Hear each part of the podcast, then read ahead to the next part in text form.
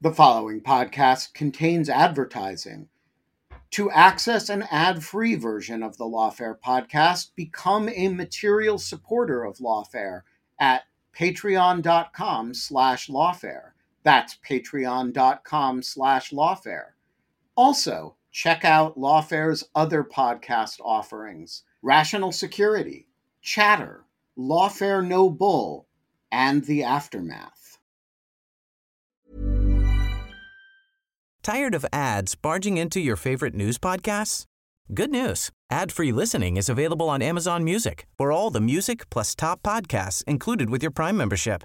Stay up to date on everything newsworthy by downloading the Amazon Music app for free or go to amazon.com slash news ad free.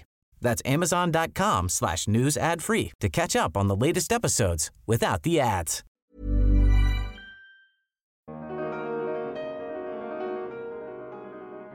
I'm Benjamin Wittes, and this is the Lawfare Podcast, September 5th, 2022.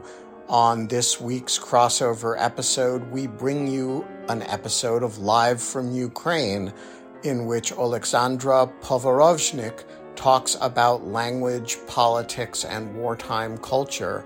Povoroznik is a Kiev based journalist, film critic, and translator who joined me live on Twitter Spaces to discuss the changing politics of language in Ukraine, as well as the country's defiant sense of humor and wartime culture.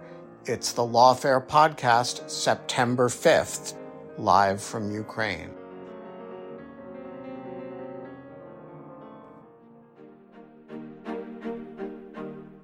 This is Live from Ukraine a conversation with Ukrainian voices taped live on Twitter Spaces. To join future audiences, follow me at Benjamin Wittes.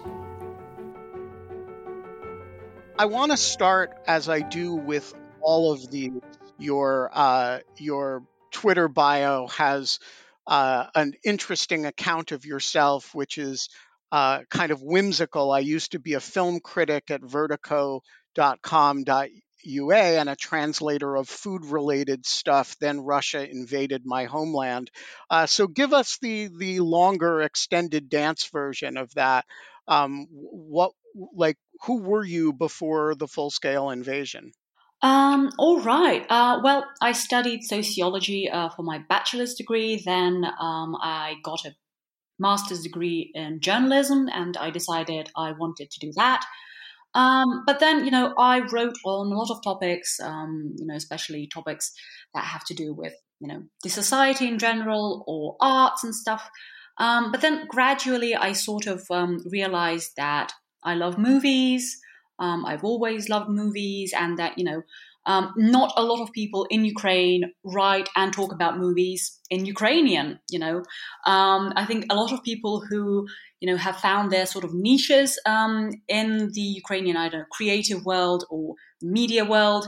Um, all of them, at a certain point in their lives, they sort of realize that you know um, there's not much, you know, food related or movie related or, you know, whatever related content in Ukrainian made for Ukrainians by Ukrainians. So I sort of, you know, started doing that. Um, I'm still, you know, an editor at, I think, uh, the largest um, web outlet devoted to writing about movies and TV series and, you know, just visual arts in general um, in Ukraine, which writes in Ukrainian. Um, although obviously, you know, uh, we haven't been as active as we were before the war because, you know, uh, even just seeing a movie in Ukraine right now is very stressful, and you know the cinemas have reopened a little, but um, it's still it's still not you know um, as big of a part of our life as it used to be before the invasion. And you know, um, I think as a lot of my peers, um, uh, we were you know at a point in our lives when you know our careers were starting you know to really take off, and we were thinking, well, you know. 2022 is definitely going to be the year for us um, you know, because COVID is almost over and, you know, this is going to be a good year for us professionally and, you know, personally. And then the invasion started and, you know, it's, it seems kind of weird to, you know, write about movies or to use Twitter to, you know, to complain about your, I don't know, personal life or whatever, when, you know, you're seeing the things that Ukrainians are seeing right now. So um, I started writing about my own experiences, you know, a little bit because um, I felt like I had to vent. I saw a lot of, you know, really cynical disinformation online, a lot of um, English speaking people sort of making fun of the war and it just you know it, it hurt me so i started you know being more active on social media and writing about that stuff and i don't know it's been both a curse and a blessing because um, you know i have been able to get my point across to a lot of you know wonderful non-ukrainians and you know and maybe even you know support ukrainians um, in the way that they see people writing about the things that you know they're discussing in their kitchens but they see um, you know people like me writing about the same things in english and sort of amplifying that to a more general audience. But also you know it is stressful. Um, so i think one day i'm definitely going to write some kind of essay about how uh, social media has impacted all of us ukrainians. And it's definitely going to be a very bleak essay but um, someone has to do it you know sooner or later. But yeah that that's the uh, long longer version i guess well when you're ready to write that essay uh, i would love to have lawfare publish it um, so i want to uh, talk to you about this week. Um, you uh, uh, uh, tweeted just before we went live that you were going to crawl into your basement as soon as we were done, and then that you don't have a basement.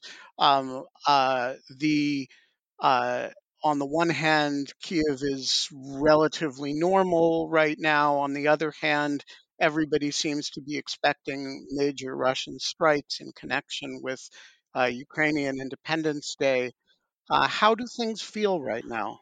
Um, well, you know, um, I have to start by saying that uh, I'm one of the definitely luckier Ukrainians. Um, I think that, um, you know, so far, me and my family have been as lucky as you can be, really, um, while being Ukrainian and in Ukraine.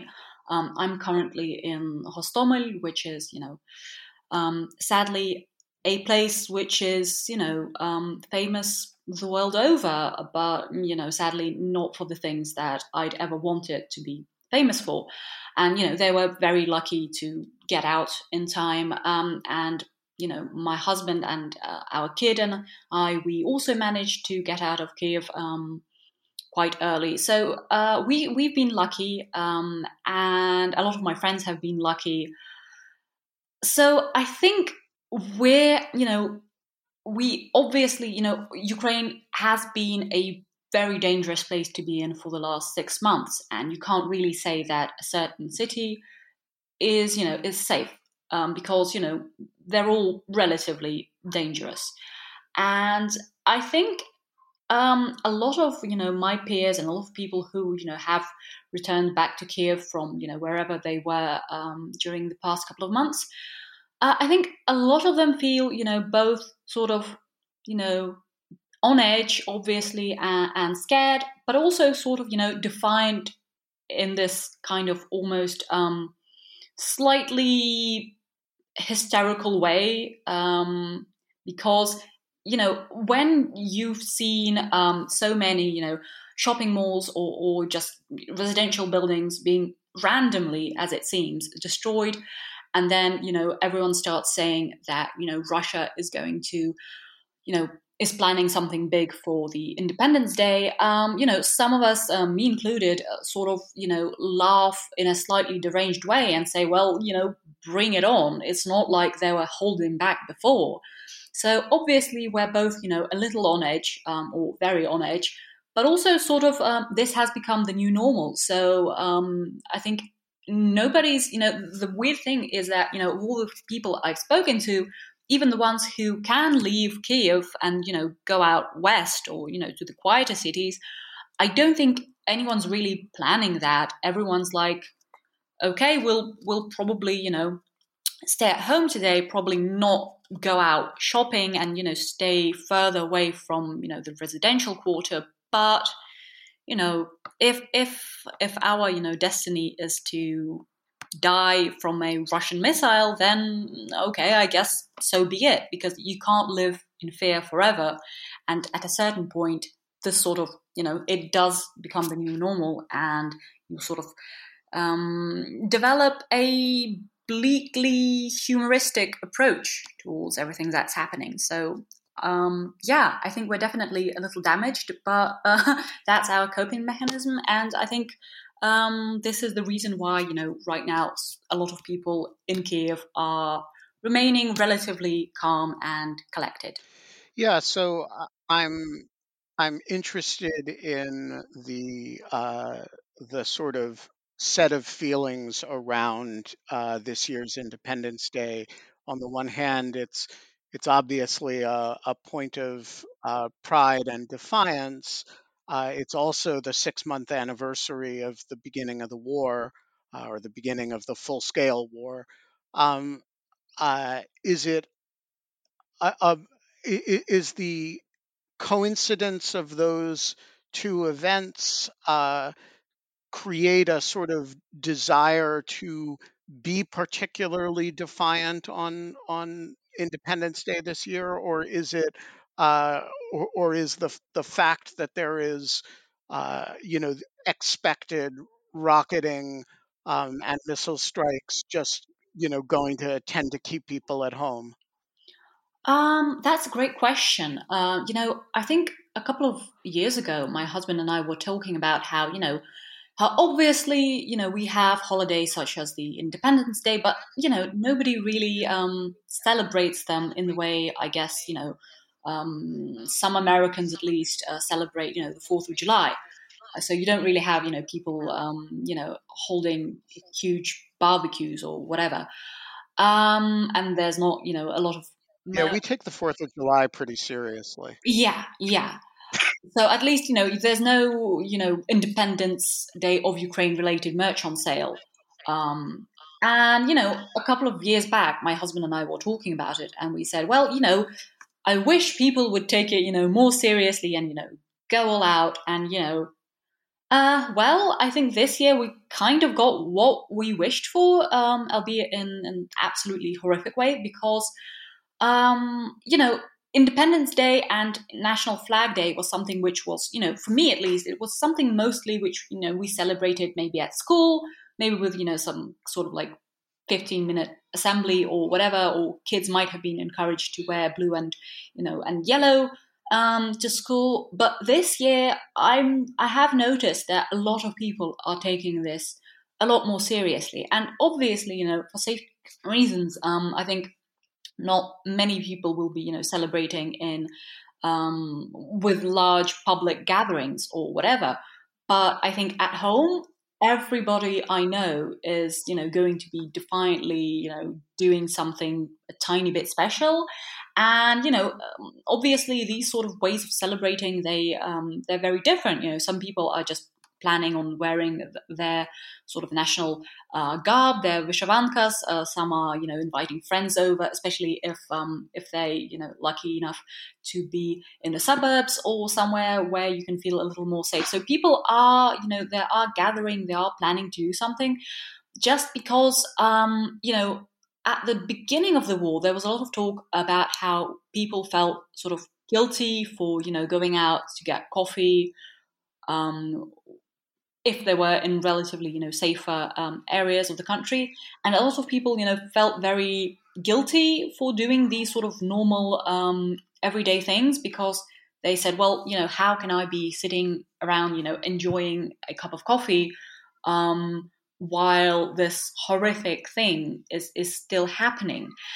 And i think um, a lot of us has, have managed to sort of you know deal with this this sort of uh, you know irrational um, guilt and have instead turned it into this sort of defiance that you know Russians definitely don't want us to be happy and you know celebrating and they want us to you know cover in fear and you know this this sort of um, the the freedom to celebrate our Independence Day, the freedom to you know buy a cup of coffee, the freedom to you know go get your nails done is also you know what our soldiers on the front lines they are also you know fighting so that the civilians can sort of you know go on with their lives and you know not feel afraid to go out you know um, shopping as trivial as it sounds but you know unless we do all of those things and unless we celebrate our independence day especially you know, since we have um, we've been reminded of how important this is um, unless we do all that, I think there is a very real sort of danger of us, you know, a lot of us going completely insane um, from stress. So I think it, it's a little, um, it's interesting how I think for a lot of non-Ukrainians um, who haven't lived under these circumstances, I think a lot of them get a little confused at how people can, you know, celebrate anything um, while there's a war going on, or how can people, you know, be brave enough to go to shopping malls or you know go to the cinema. Uh, but the truth is that we you know we really don't have a choice. Uh, we have to find this sort of uh, war life balance uh, just you know to preserve our sanities and you know also to i guess preserve the economy because that's also obviously um, something that we have to think about. So yeah.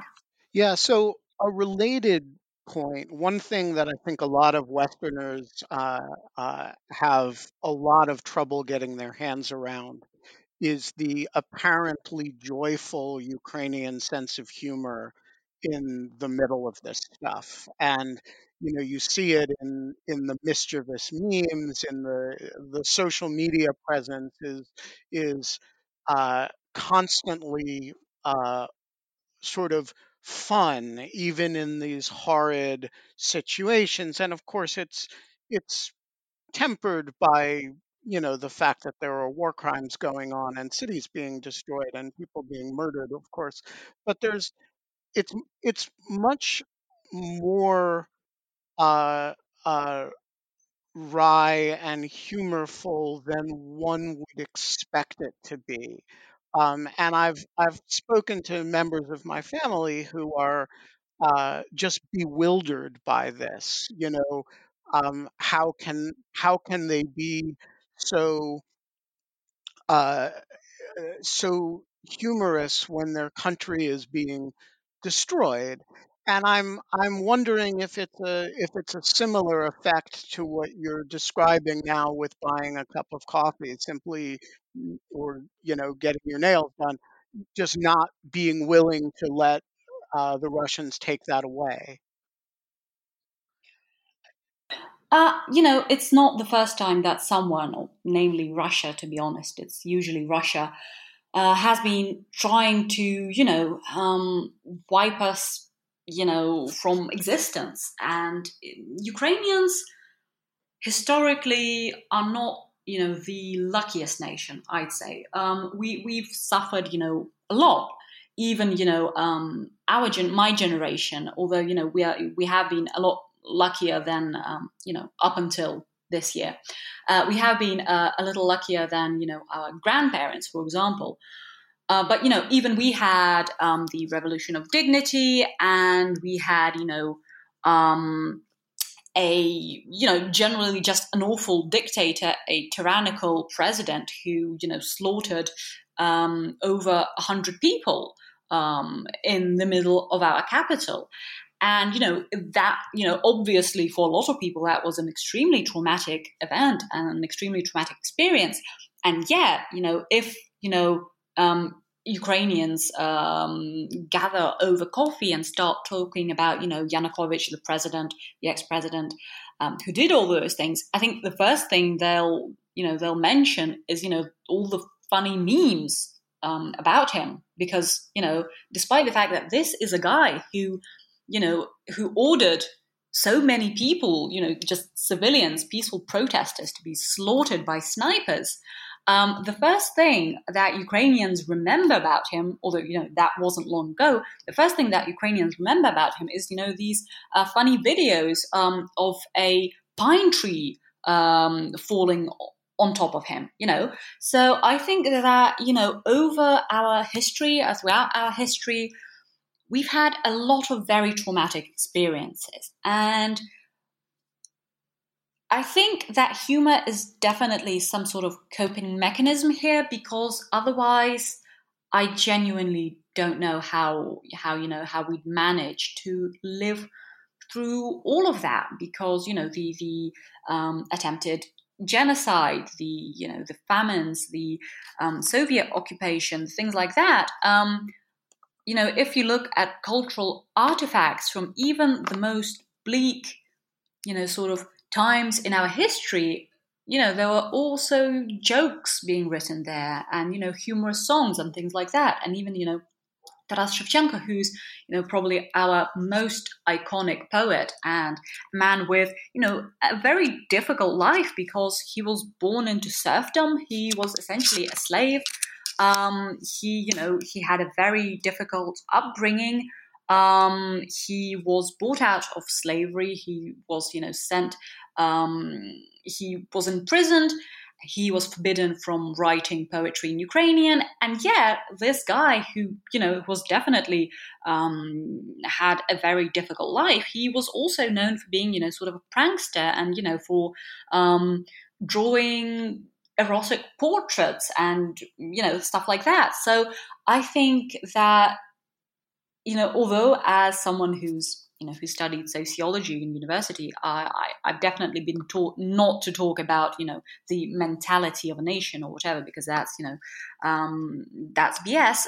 But you know, in this case, I do I have started you know thinking that maybe you know these things are in our blood because um, it's it's difficult to explain to an outsider, um, you know, how how Ukrainians, you know, react to an invasion of their homeland by, you know, making, uh, frankly, adorable memes about one of the soldiers who invaded, you know, their country, and you know, instead of hating um, him or you know, um, saying that he should be dismembered or whatever, uh, Ukrainians on TikTok are, you know, making makeup tutorials to look like him or you know um, making cutesy cutesy videos of you know of how they wish he would come to Ukraine as a tourist, and you know they're photoshopping him into you know like historical landmarks and you know and the best hotels of Odessa. So that's I think you know a little uh, some of it borders on this sort of you know hysterical um, humor.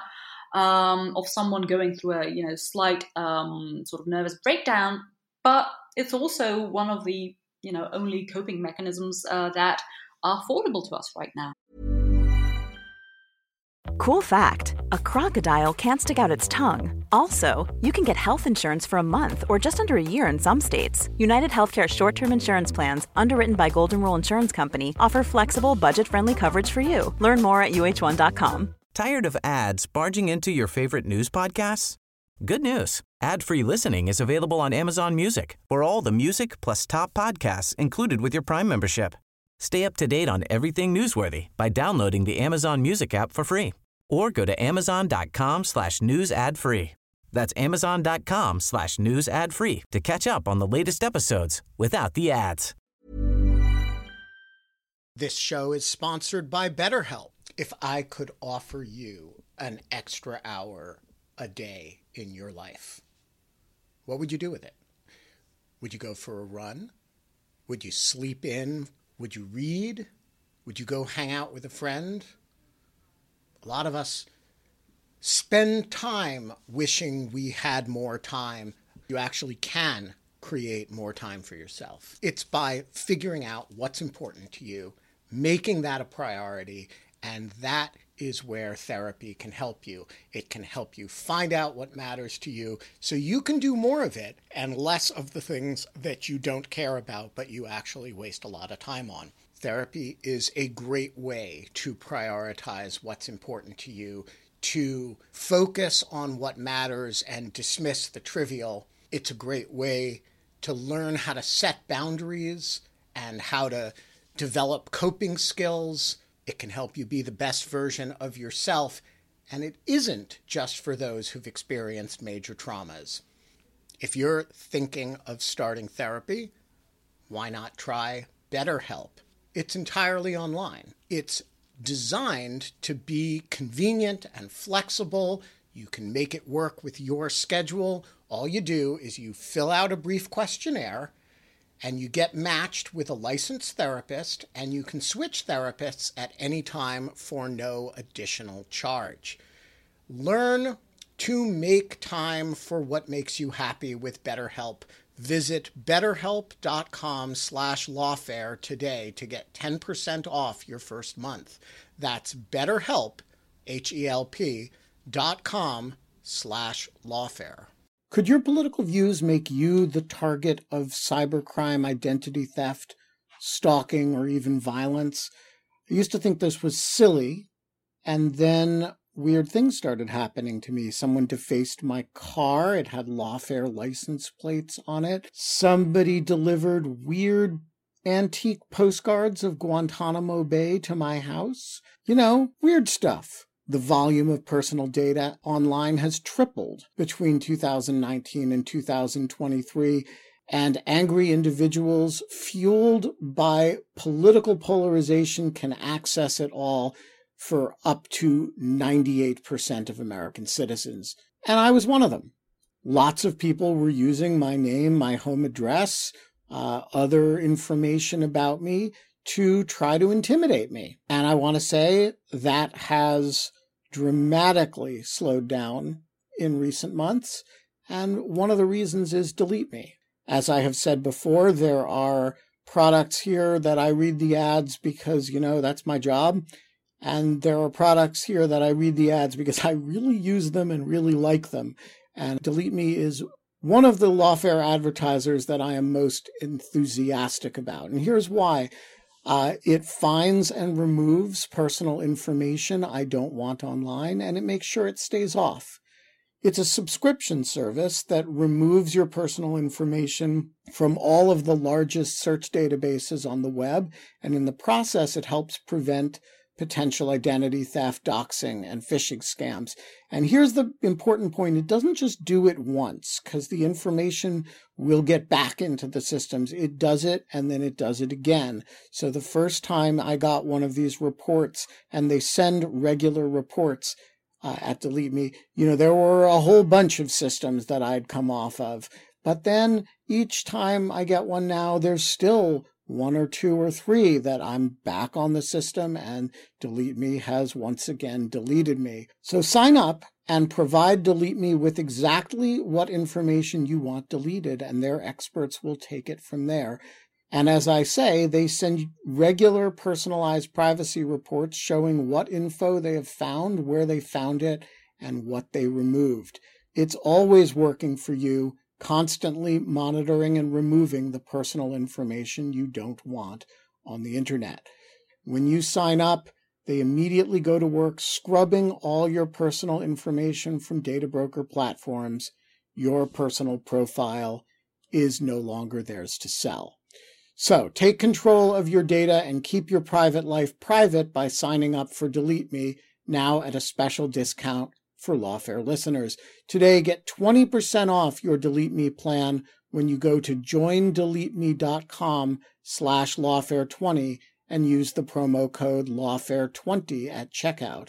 The only way to get 20% off is to go to joindeleteme.com slash lawfare20 and enter code lawfare20 at checkout. That's joindeleteme.com slash lawfare20 code Lawfare 20. So I want to ask about the politics of language, which uh, uh, uh, was a feature of the uh, Twitter thread with which we began, but is also a feature of a number of other uh, uh, threads you've written.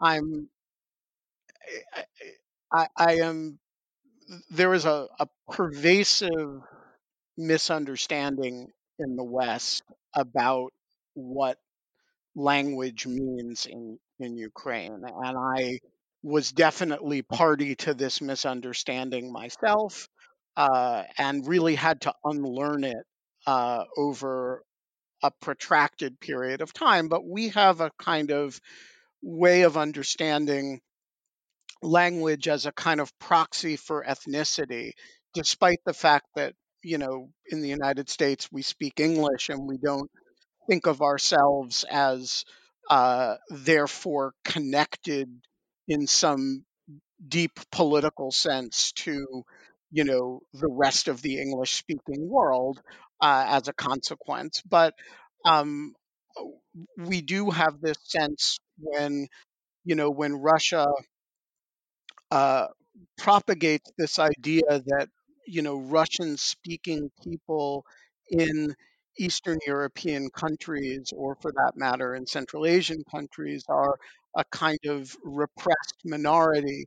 We do have this uh, instinctive internalization of the idea that there's something that binds Russian speaking peoples together uh, and that we should understand Ukraine as divided between Ukrainian speaking people and Russian speaking peoples who are somehow represented uh, by the Russian state. That has kind of broken down since February 24th. But your thread um, particularly interested me because it sort of suggested that people are, uh, you know, really making a political decision that they that they really want the lingua franca of Ukraine to be Ukrainian. Um, I'm just curious for your thoughts about what it means, uh, w- what the signifier is now in Ukraine in terms of what language people speak. Uh, yeah, uh, you know, to be honest, um, I thought, you know, as a Ukrainian, that you know all of these sort of um, things and issues with the language that they'd be, you know, clear as day to me. But I sort of noticed that while I was writing some of my language-related threads on Twitter, I, you know, even I had to sort of rethink some of the things that you know I'd gotten used to saying. Um, because I realized that I hadn't really, you know, processed um, a lot of the reality that surrounds me, and I hadn't really, you know, put it into words before.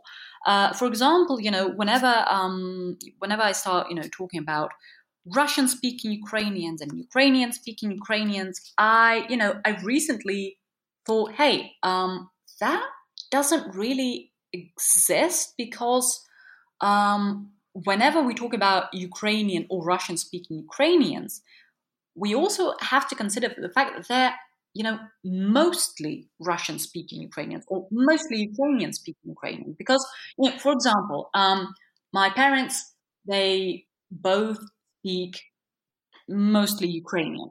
Um, you know, we spoke Ukrainian in our family, but, you know, they both have friends that they are used to talking to in Russian just because you know that's that's the way they're accustomed to you know to dealing with them.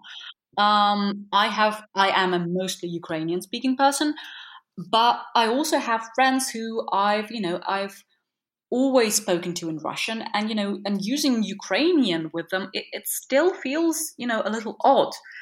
And you know at the same time um, the people who you know who a lot of us would you know sort of describe as Russian speaking, they know Ukrainian um, because in Ukraine, it's you know it's it's not like um, the people that are usually described as the Russian speaking minority, whatever that whatever that means. It's not like they don't know Ukrainian. That's that's a myth because pretty much everybody in Ukraine is bilingual. Um, because you know our classes in school are in Ukrainian. Um, our, you know, the the curriculum um, is in Ukrainian. You to enter university, you have to, you know, you have to pass uh, several exams which are in Ukrainian. You know, the TV is in, you know, everything that surrounds us is pretty much a lot of it is about, you know, seventy percent is in Ukrainian.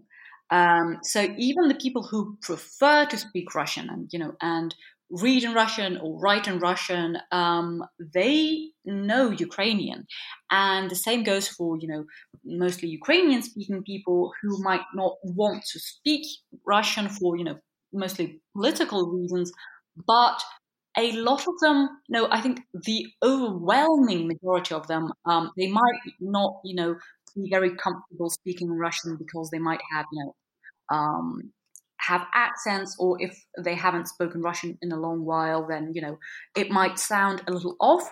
But the fact of the matter is that you know all of our grandparents and parents, the majority of the books, the you know the literature of all kinds that they have in um, in their homes, the majority of it is in Russian because in the Soviet Union, you know, most of the books that were printed were printed in Russian. So even if you come from a you know a very sort of um, Ukrainian, proudly Ukrainian speaking uh, family, you still probably know Russian because you know there's just so much content in Russian that you know even if you didn't learn it at school, and a lot of people did, um, then you know you'll still you know you've come across all of this content in Russian, and even if you're not comfortable speaking it, um, you probably know Russian grammar pretty well. So it's not like you know the Russian speaking Ukrainians or Ukrainian speaking Ukrainians or whatever. It's not like you know there are people in Ukraine who are unable to buy a loaf of bread in a supermarket because you know the the um, the uh, sales assistant refuses to you know talk to them in Russian or whatever, and they don't know Ukrainian, so they can't get you know food or, or access to you know whatever uh, services. Um, Russian propaganda sort of does portray it that way sometimes, but that's definitely not what's happening. Um, the reality is that you know a lot of families speak both Ukrainian and Russian, and you'll have situations when you know one partner in a relationship prefers to speak Russian, the other might prefer to speak Ukrainian, and you know that that's exactly what they do. They you know they hold conversations in two languages. Um, for example, I have a friend who used to speak mostly Russian um, before the full-scale invasion. Uh, her parents uh, both speak mainly uh, Russian. Of course, she knows Ukrainian because she learned it at school, and you know she she she usually used to switch to Ukrainian um, when you know the situation demanded it. But after the full-scale invasion, she said that you know she didn't feel comfortable using Russian anymore, so she would you know switch full time to Ukrainian, and she only uses Ukrainian now. Her husband, meanwhile, um, who is you know just as patriotic as her, um, and you know just as appalled as uh, her, you know, by all of these monstrosities happening, he still feels comfortable using Russian and he continues using Russian. And, you know, they're a happy, happy couple um, using two languages at home, you know. And, you know, they have an infant daughter and he uses Russian when talking to her. And, you know, his wife talks to her in Ukrainian. So I know that, you know, for people who aren't sort of used to living in the sort of bilingual society, it does sound insane. It, you know, also sounds a little insane uh, when I talk about it um, because, you know, I'm just now processing uh, the, you know, very odd peculiarities of uh, Ukrainian society. But the truth of the matter is that, you know, most Ukrainians are, I think, the overwhelming majority of Ukrainians are to at least some extent bilingual. They might not be, you know, as comfortable using one language as they are using the other, but you know they definitely understand both. But the the the, the uh, sorry to break in but the, the, what i thought was so interesting about your uh, the hairdresser thread was this idea that the default language is changing and that there was a certain assumption in certain places before that you walk into a shop and maybe the default language in that shop is Russian. And now there's a sort of civic decision being made by a lot of people that the default language should be Ukrainian. Do you do you perceive that as uh, I, I sort of took as the the importance of the thread that you kind of perceived that default as shifting? Definitely. Um, you know, uh, as a kid who came from uh, a predominantly Ukrainian speaking family, um, uh, I, you know, I have uh, grandparents who speak Russian, but still, you know, as a kid, my parents used Ukrainian with me, um, and then I spent some time um, uh, in the UK. And when I came back and started Ukrainian school, I knew Ukrainian and English. Uh, I understood Russian, but I couldn't really, you know, I didn't sound um, natural uh, using Russian. I, I did sound a little weird, and I got, you know, teased a lot not you know for speaking in an accent, um, but you know for being mostly Ukrainian speaking, which, which is you know it's very weird because I went to a very sort of um, prestigious um, school in in Kiev, which is you know it's considered to be a great school. It's named after one of the most prominent um, Ukrainian poets, um, and but you know still uh, kids would mostly speak Russian. And the kids who, you know, who spoke Ukrainian at home, they would be sort of not teased for it directly, but they would still sort of feel this peer pressure to, you know, whenever their parents would um, would would call them on the phone, these kids, myself included, would try to give you know very short answers, usually just saying stuff like mm-hmm, mm-hmm, and you know stuff that wouldn't sort of give away the fact that our parents uh, spoke Ukrainian and that we were actually Ukrainian speaking people at home.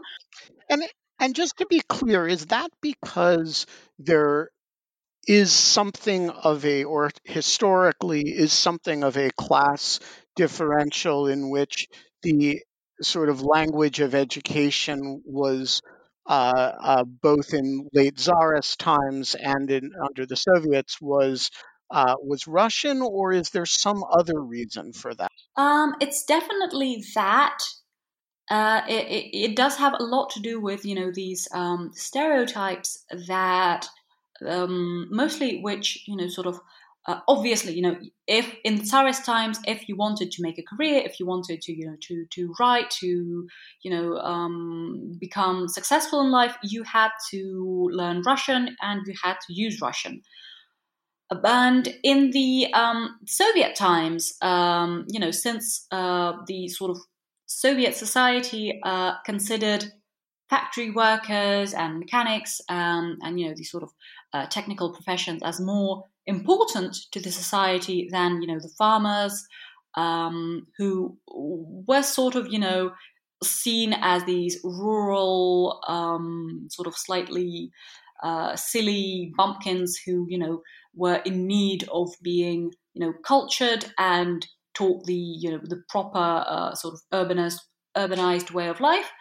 Um, there was also, you know, this stereotype that, you know, the people in large cities, they would speak Russian and the people who spoke Ukrainian, they, you know, they were obviously from, you know, sort of rural areas and they weren't as smart.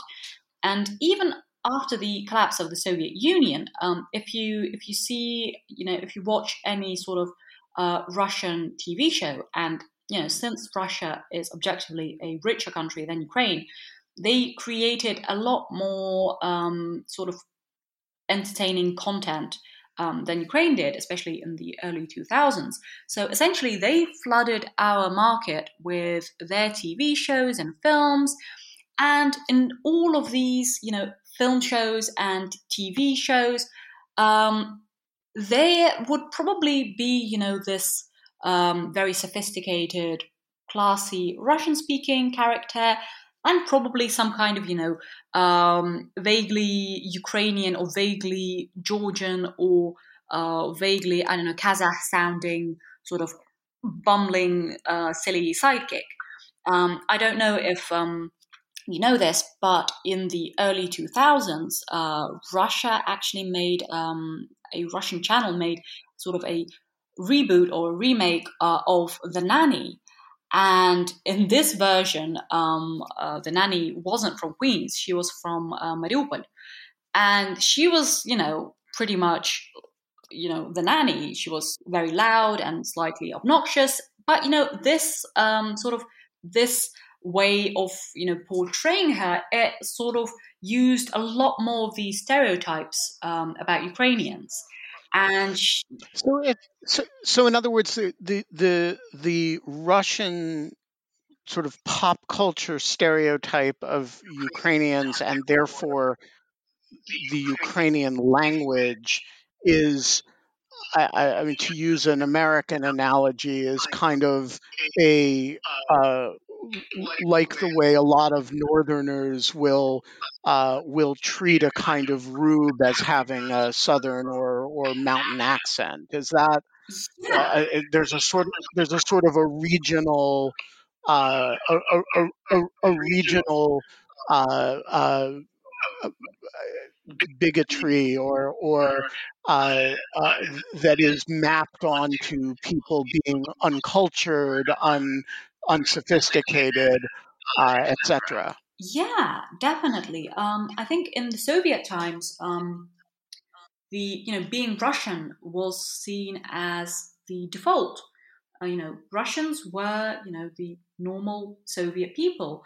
Um, Ukrainians or Georgians or people from you know other ethnicities, they were you know in the best case they were sort of exoticized, as seen as the you know the the sort of uh, spicy uh, version of the Soviet person, and um, you know so they were either a little you know I think especially when it comes to Ukrainian women they were frankly fetishized and still are sadly. Um, uh, but you know, in order to be taken seriously, you did had to you did have to learn Russian um, and you know speak Russian very well with uh, preferably a sort of Moscowish sounding accent, because otherwise you would be seen as the you know the sort of the bumbling you know native um, in the uh, quirky sort of um, national costume. And these stereotypes, they stuck, and you know, they're still, they're definitely still here. Um, I think, you know, um, a couple of months ago, I came across uh, the probably most um, sort of appalling thing I've ever read in my life. Um, as you know, a lot of Ukrainians joke, uh, knowing Russian is both a curse and a blessing because you know a lot more than you know the typical Westerner does about Russians, and you know at the same time you you know more than the typical Westerner does about Russians, which is not great. Yeah, and so this this this guy, it was a blog post of a, a guy who you know was fantasizing about how you know after the war would be over and Russia would you know obviously win. Uh, he'd you know get um, as you know as a spoil of the war, he would get a Ukrainian uh, wife, and she'd be, you know, according to him, she'd be, you know, submissive and stupid, and she'd talk in a funny accent. Uh, and you know, I think this is just, you know, it showcases how deep these stereotypes run, and how, you know, how um, how active they are in Russian society. Because you know, even if you take um, a lot of Russian fantasy books written by you know by modern authors, uh, and these fantasy books are set in you know um, Lord of the Rings inspired lands or whatever, and a lot of them uh, still have you know sort of exotic farmers uh, you know daughter characters who speak in obviously Ukrainian accents and are treated as you know the comic relief so it, it's not something that you know was just present in the Soviet society. It's something that you know it, it, it's still there, and uh, I think uh, one of the other stereotypes that you know that Soviet society had, and this stereotype is still very present. Um, in Russian and Ukrainian society, even now, is that you know the idea of coming from a small village or you know being a farmer, or whatever, it meant that you were definitely a sort of a second-class citizen, and since you know Ukraine is you know famous for being a, a huge agricultural um, country, and you know the breadbasket of Europe or whatever, um, this sort of you know meant that you know Ukrainians were treated as uh, second-grade citizens because you know they were just you know silly farmers, and you know and I think subconsciously, a lot of people, even from my generation, um, they still sort of internalized and repeated these stereotypes um, because you know whenever we'd uh, whenever we, we had you know um, Ukrainian literature classes, certain classmates of mine would you know complain about how you know all Ukrainian writers were born in villages and, you know, were just stupid villages and who would want to read them? You know, even though, you know, like if we dig back a couple of generations back, I can probably guarantee you that, you know, that the majority of my classmates, as do I, you know, we had relatives who were born in villages because, you know, that's that's the way Ukraine is. Um, so, and you know, there's absolutely nothing bad about that. But you know, we still we saw it as something bad, as something to be ashamed of. And so, yeah, as a Ukrainian, as predominantly Ukrainian speaking child, I, you know, I was ashamed uh, to be using Ukrainian. And, you know, it's weird because even like five years ago, I, you know, a guy uh, started hitting on me um, in, you know, in the subway in Kiev and he spoke Russian. I replied in Ukrainian, and you know, since I, you know, I didn't want to give him my number, or whatever, he started very aggressively, sort of um, insinuating that I had obviously come from some kind of, you know, small village in Western Ukraine, and now I thought that I was, you know, too good for him, and you know, so like even in Kiev, in the capital of Ukraine, if you do, right, yeah you you you don't have to scratch deep before the the the rural prejudice that is associated with Ukrainianism uh, comes to the surface pretty quickly. So so so, but it, I, I want to go to audience questions, and uh, for uh, members of the audience, this is a good time if you have a question to request to speak. But before we do, I, I just want to ask you about one contradiction in this uh, uh, uh, Russian attitude. There are many, but you know, at the same time as uh, they think of Ukrainians as the periphery, as the rural rubes, as the um, as the uh, the sort of you know the foghorn leghorn of of of uh, of of Russian rule. Kiev is, of course, the mythical, mythological seat of the original Russian state in that in in their uh, uh, version, and so there's some there's some sense in which they're also looking at Ukraine as the sort of center of authenticity of of Russian nationalism in some weird sense. Yeah. Honestly, um, you know, there are certain things uh, about the Russian ideology uh, or whatever, which you know, even to Ukrainians, you know, and we've had a lot of shared history, um, they are very difficult to understand. And, you know, I think the best way to describe the sort of uh, Russian mentality is um, uh, a Russian quote which says that умом Россию не понять, uh, and means that you know you can't understand Russia with uh, with your brain. You have to you know love it, um, despite you know how contradictory it is. Um, well, I don't know about loving it, but yeah, uh, there are certain contradictions here. Um, I was, for one, I was certain that, you know, before the invasion, that even if they did invade, they would definitely, they wouldn't bomb Kiev because, you know, they call it the mother of all Russian cities. Uh, so, you know, how would, why would they bomb it? You know, they see it as, you know, part of their own history, their own heritage. And yet, you know, a few weeks back when you know it was the day of the um, baptism of the Kiev Rus, they shot you know a lot of missiles at Kiev, you know, on that very morning.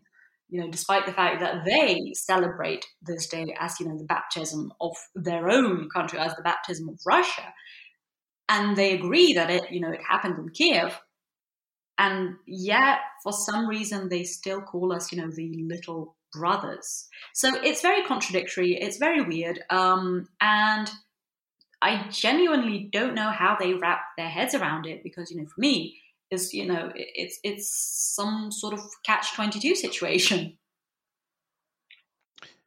Yep. All right, we have a, a cup, a pair of questions uh, from Eve Gaumont, who uh, is, uh, I think it's important from the uh, perspective of this uh, first question is uh, from Quebec. Uh, um, and she asks Russian speaking Ukrainians have told me that they are forbidden to speak Russian when they were teaching at universities. Number one, is it true? And number two, could you explain, if it is, the impact of such measures on the protection and promotion of the Ukrainian language in recent years? Uh, okay, that that's uh, actually a fascinating uh, question because um, yeah, uh, the thing is that you know um, we've you know Ukrainians as a society we've you know compared uh, our history to you know for example the history of Ireland and you know the way that you know the Irish language uh, was you know has been replaced essentially by English. And I think a lot of you know uh, a lot of politicians and lawmakers are worried that you know if we don't protect Ukrainian, um, then you know it'll be in danger of you know also disappearing because Russia has you know uh, so much money that they can you know essentially flood our market with their books, their TV shows, their music, whatever, and you know instead of writing or teaching in Ukrainian, it'll be easier to teach or do whatever in Russian. So, uh, you know, our government did um, adopt a law uh, which aims to protect Ukrainian. Uh, essentially, according to this law, you can use whatever language you like um, in your daily life, uh, but you know, certain um, officials, uh, for example, you know, government officials or university professors, if someone, if you know, Ukrainian uh, speaking students ask them to speak or teach or lecture in uh, whatever in Ukrainian, then you know that's what they're supposed to do. Um, if you know the whole, you know, the whole group or the whole classroom is fine with, you know, um, listening to a lecture in Russian, then if it's okay with everyone, then they can, you know, go ahead and um, teach in Russian. Uh, the reason why they did this is uh, also because, although you know, I said that a lot of you know, I think pretty much every Russian-speaking uh, Ukrainian knows Ukrainian. Uh, some Ukrainians uh, from the Western regions, mostly, they don't really know um, Russian that well. They they might know you know Polish instead of Russian or Hungarian. Um, but since those parts of the country were, uh, you know, they were, um, they joined the Ukrainian uh, Soviet Republic later. Um, Russian isn't as popular and isn't, you know, as as uh, mainstream uh, in those regions. So it makes sense, I guess, to you know to have lectures in the language which everybody has been learning um, in school. Uh, so I think a lot of effort has been done to, you know, encourage professors in universities uh, to, you know, give lectures in Ukrainian. Um, the problem with that, and why you know certain professors uh, aren't, you know, too happy about that, uh, is because a lot of the, you know, they a lot of them don't really know English that well, especially the more old school professors, uh, and they get all of their research from you know um, from Russian sources, and they have old Soviet textbooks in Russian, and they don't really want to make the effort of you know coming up with these you know um, this scientific vocabularies uh, in Ukrainian, or you know, doing research to because I'm sure you know these all of these. It's a hard switch. Yeah, yeah. All, all of these terms exist, but they they you know don't really feel like you know, research, especially as I said, as they're if they're you know older people who you know who who uh, might have worked in Soviet universities. So I think a lot of them don't really want to do that. Um, but unless they do, then obviously, you know, the Ukrainian uh, scientific community will be just, you know, just um, a lesser sort of uh, brother of, of the Russian scientific community. And, you know, nobody really wants that. So I think that, you know, in a country which has an official language, it's, it is fine to have university professors you know, speak that language and be required to know it. Um, as long as you know is in their daily life, um, nobody goes you know uh, trying to hunt down Russian-speaking Ukrainians because you know they're honestly uh, in some parts of the country they're the majority. Um, so I know it, it, it was controversial um, among certain certain um, parts of our society, but I think after the invasion, uh, a lot of people, even people who you know said, why learn Ukrainian? Uh, it, it's not, you know, I prefer speaking Russian. Ukrainian isn't that useful. Anyway, I think even a lot of them have changed their minds, to be honest. And they do want to sort of um, place some kind of uh, barrier between our society and the Russian one. So, so yeah. We are going to need to wrap, but I want to uh, give Belarus uh, the last question. Uh, the floor is yours. Thanks, Benjamin, and, and uh, for, for the space. And thank you very much, Alexandra, for your insight. Uh, my question, uh, the answer to which is not likely to be brief, but I'm just curious to know, as a Ukrainian, what do you see the future relationship between Ukrainians and Russians evolving into post war? Wow, that's a heck of a question to end on. Um, uh, and it's an almost impossible one, as you uh, say, to answer briefly. But uh, Alexandra, your thoughts on it uh, before we wrap? Okay. Um, well, I have to say that you know uh, a lot. I think, especially you know, from people um, who have who are living through this war, I think a lot of them uh, don't really want to, you know, have anything in common with Russia uh, as soon as you know the war is over, even if um, they have families or friends or ex-friends uh, in Russia. I think a lot of them have been very disappointed by the way that um, these relatives just you know don't believe um, them uh, whenever they tell them what's happening in Ukraine.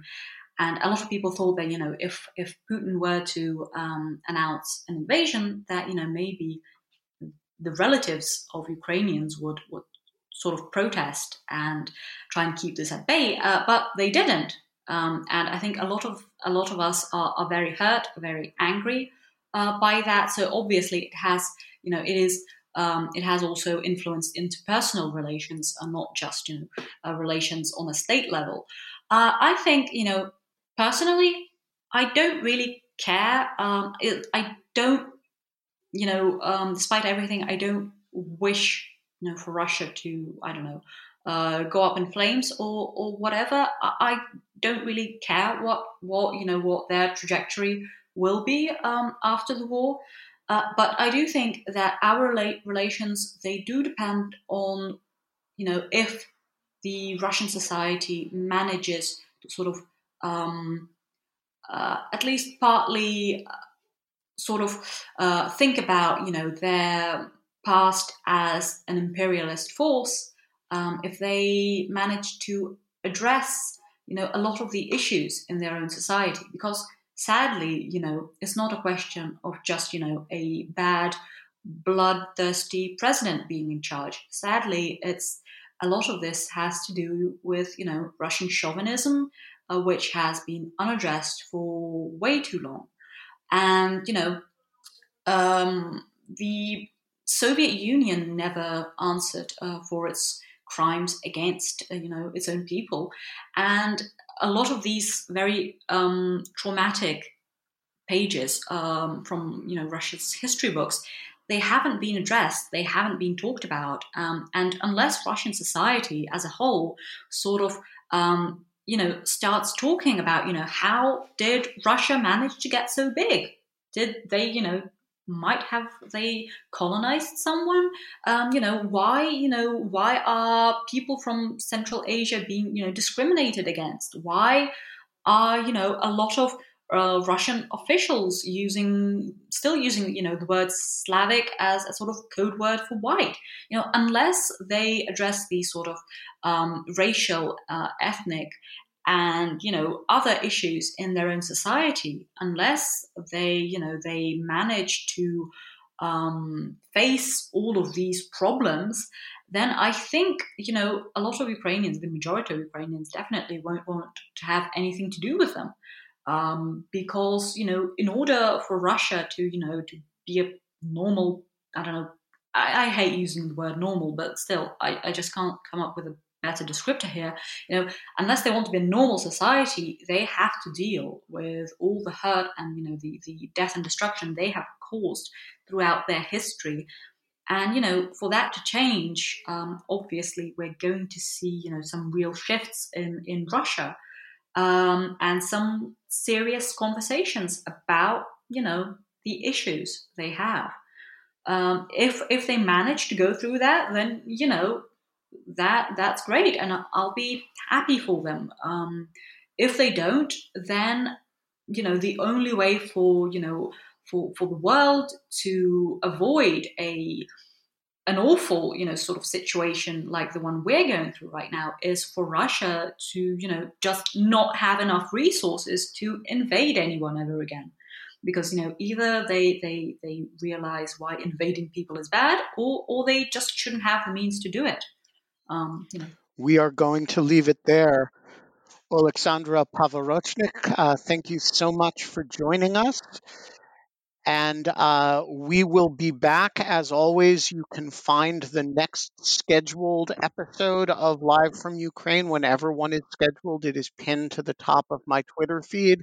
I schedule them pretty impulsively when I persuade somebody to do one. So just keep an eye on the Twitter feed and, and on Lawfare's Twitter feed, and, and, and you'll always know which ones are coming up. You can find all the back episodes in the podcast feed, which you should subscribe to, share, and rate as per all the usual reasons. And uh, we will be back next time. Thank you so much. Live from Ukraine is a production of Lawfare and Goat Rodeo. Uh, you know, the engineering, I'm doing it myself because it's Twitter Spaces, but it is produced and edited by folks at Goat Rodeo. Thanks for listening.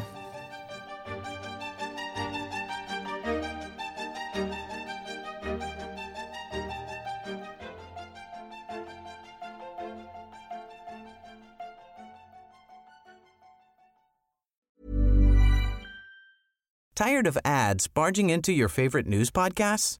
Good news. Ad-free listening is available on Amazon Music for all the music plus top podcasts included with your Prime membership. Stay up to date on everything newsworthy by downloading the Amazon Music app for free or go to amazon.com slash news ad free.